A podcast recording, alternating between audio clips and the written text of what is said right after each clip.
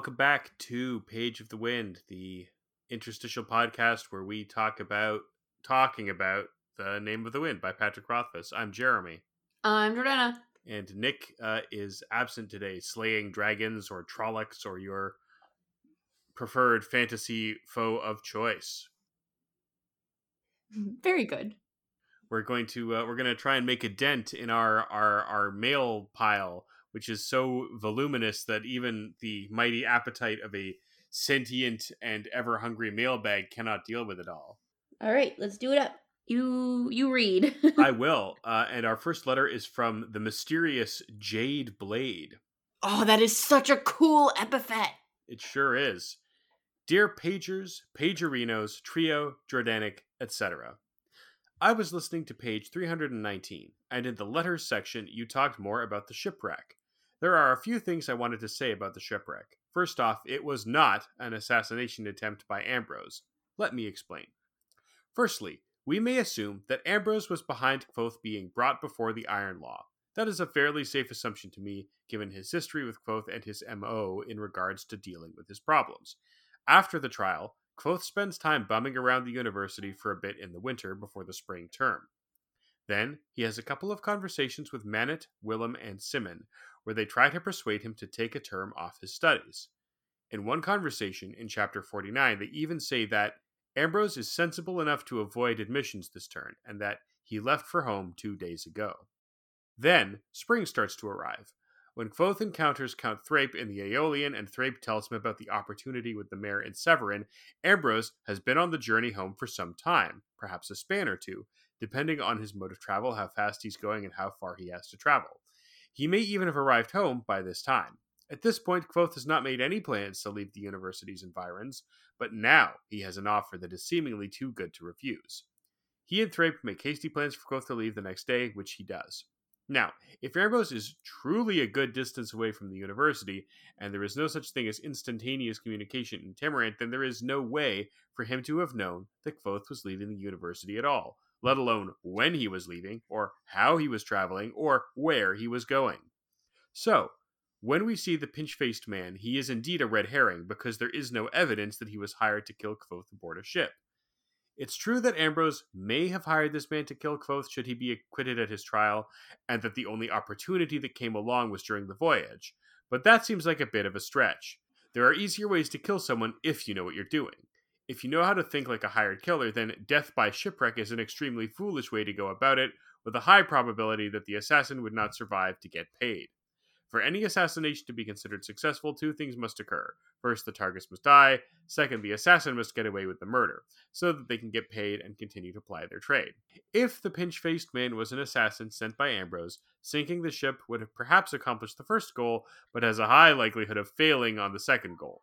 Also, the vessel that the pinch faced man gets onto with Kvothe is a riverboat, not an ocean going ship. The riverboat goes downriver from Imre to Tarbean, a port city, and then Kvothe boards an ocean ship for the voyage to Severen, where the ship meets with some misfortune and is sunk. In brief, there was a storm, piracy, treachery, and shipwreck, although not in that order. Chapter 52. Sincerely, the Jade Blade. Well, that is all incredibly well reasoned, and I am inclined to believe you. What do you think, Jordana? I I too am inclined to to believe them, but I'm just thinking about like sure Ambrose is gone, but Ambrose is also theoretically at court, so he would he would know that oh maybe not. I was thinking that he would know if Kvothe was headed to court, but at the same time not even the mayor knows that Kvothe is headed that way. So there's no way that he would know via the court. So and Ambrose isn't at court because if he was, Kvothe would meet him at some point in Severen, right? Ambrose it must be like at the Jakis. I more or less just meant that he knows people who are in court and would be probably speaking with them at some point. Like he's running in those circles. Yeah, it says he left for home two days ago, which tells me that he left to like the Jakis barony, the Jakis estates out in the countryside somewhere. I still imagine that like a member of the Jakis family probably hangs out with enough people outside of the barony or maybe like does transit between the barony and whatever else they're doing like I just he they're running in the same circles. Chances are they would speak to one another. Like they probably have contact with someone at court.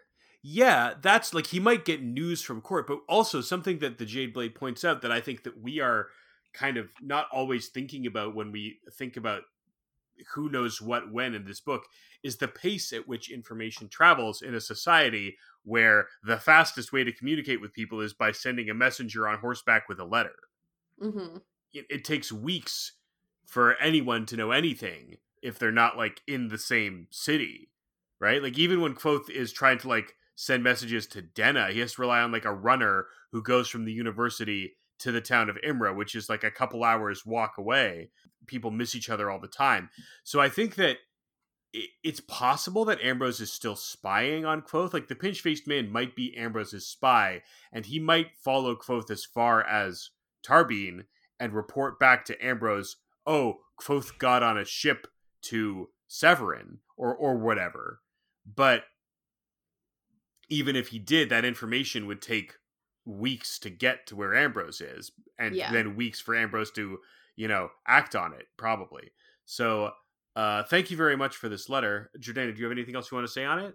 No, I essentially agree with it. I was just trying to poke holes in it for Nick's sake. Well, we must we must always have the Nick's advocate. but I I think that for this one we we can safely assume that that it was just a coincidence that it was just a shipwreck you know maybe this pinch-faced guy you know Kvothe had some kind of adventure involving him as an antagonist but there's no real reason to think that that's connected to ambrose and this goes back to something that I brought up in previous letters, which is that the fact that there are incidents in Kvothe's life that are not connected to the grander narrative of the Chandrian and the Amyr serves to make the world feel more real and lived in because not everything is about Kvothe and not everything has to tie back into this grand narrative. Like Kvothe is just a person going about his day and, you know, maybe someone did sabotage the ship for reasons that are totally unrelated to Kvothe. We may never know. But it the fact that there are things that happen in his life that don't have anything to do with the life or death struggle that he's engaged in is one of the things I like about these books. Mm-hmm. That's reasonable. I, I, I can't disagree. or at least not with any logic. All right, so our next letter is from our friend AS. Dear Pagers, get ready for a blast from the past. I am currently binging your Name of the Wind episodes while waiting out your Wise Man's Fear hiatus as patiently as two stones together. In episode 291 of Name of the Wind, or Page of the Wind, rather, Kvothe defended himself against Hem's malfeasance charges. You concluded that Kvothe told a big lie when he said that he didn't have any materials other than Hem's hair and the wax with which to demonstrate all three laws of sympathy. Kvothe admitted to the reader that some parts of his defense were lies, but not this particular sentence. This discussion was revisited in episode 316, when listener Allen suggested that the bits of metal that Kvothe had in the drawer weren't necessarily made of the same metal. However, you concluded that Kvothe was lying, and that's re- this really got my Kvothe, uh, goat. I think that with pieces of different metals, one could demonstrate the laws of conservation and correspondence, but not the law of consanguinity. The law of consanguinity, as stated by Kvothe, is a piece of a thing can represent the whole. Thus, unless there are two pieces of metal that once were the same, I don't think they would do the job. I actually couldn't think of any other demonstration with the materials Kvothe had that would demonstrate the three laws at once as elegantly as the one that he did. The closest I came was breaking the chalk into two pieces and heating up one of them to heat the other or something. In summary, Kvothe did nothing wrong. Verisimilitudinously yours, A.S.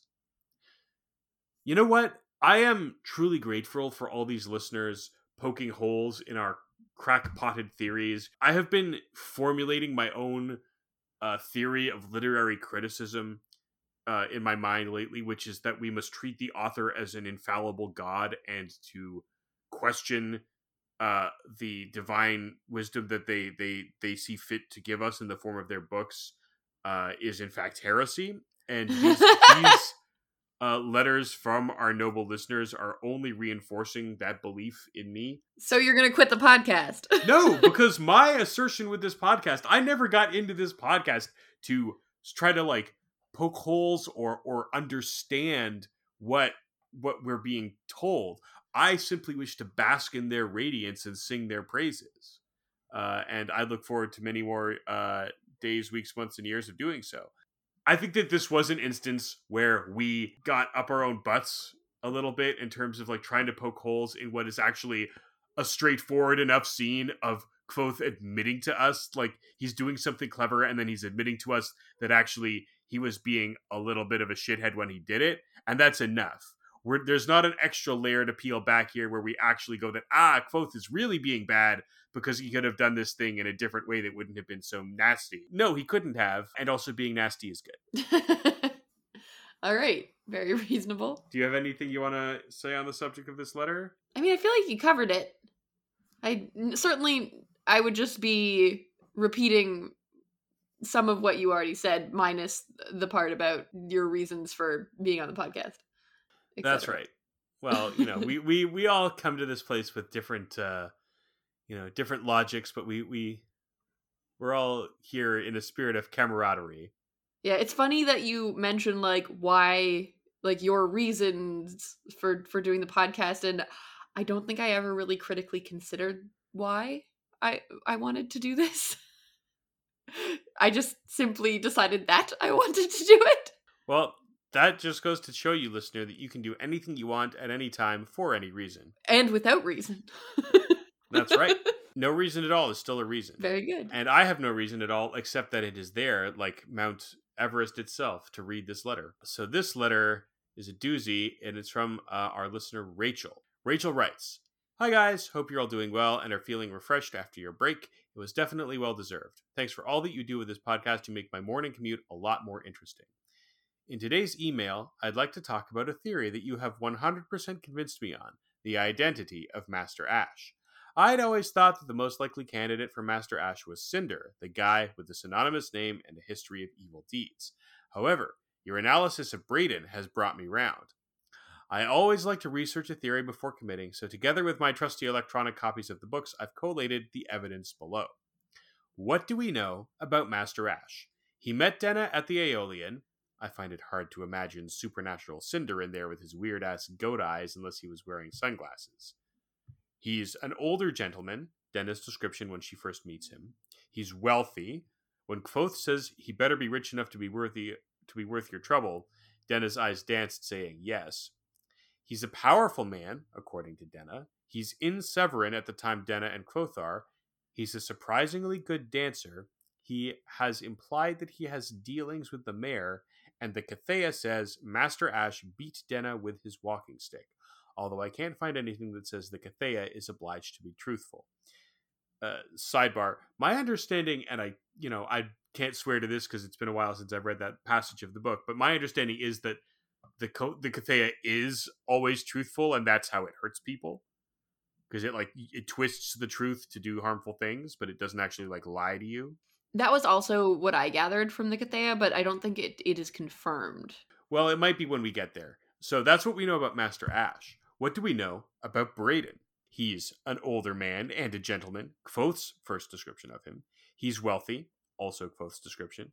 He is or was a powerful man. Bredon says, I was even something of a power in court politics. He is in Severen when Kvothe and Denna are. He lives in or around the mayor's court. He has been learning how to dance. He has a walking stick. Set it by the window, he directed, pointed with his walking stick. His clothes and colors are described as ash gray and dark charcoal. What do we know about timing? Denna disappears at the end of chapter 68 for two span.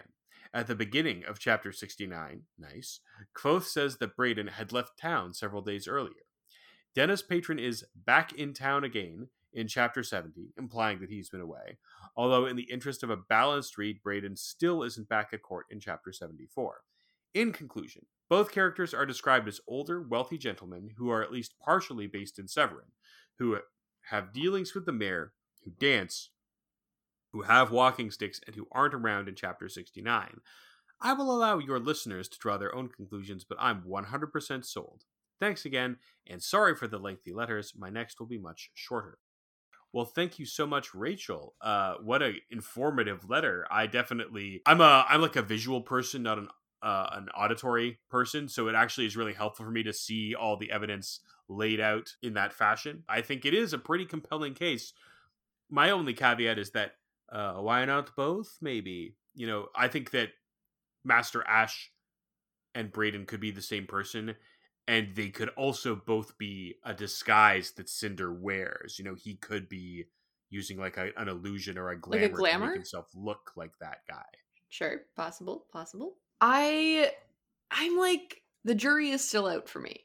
I don't know that it's Bredon. I don't know that it's Cinder. I don't know if they're the same person. I am comfortable in my lack of knowledge about this particular theory. I think there's lots of evidence that it's Bredon. I think if it's Bredon, that's cool. I think if it's Cinder, that's cool. Either way, I don't mind, kind of thing. But you're not married to it. I'm definitely not married to it. This is like a serious sitting on the fence kind of time for me. Well, listeners, uh, you know, you can you can imagine that. You can you can imagine Jordana sitting patient as two stones herself, you know, lotus position on the fence, serene, calm in her lane, thriving. and we'll all be thriving when we crack open uh, the musty mailbox tomorrow on another page of the win. win.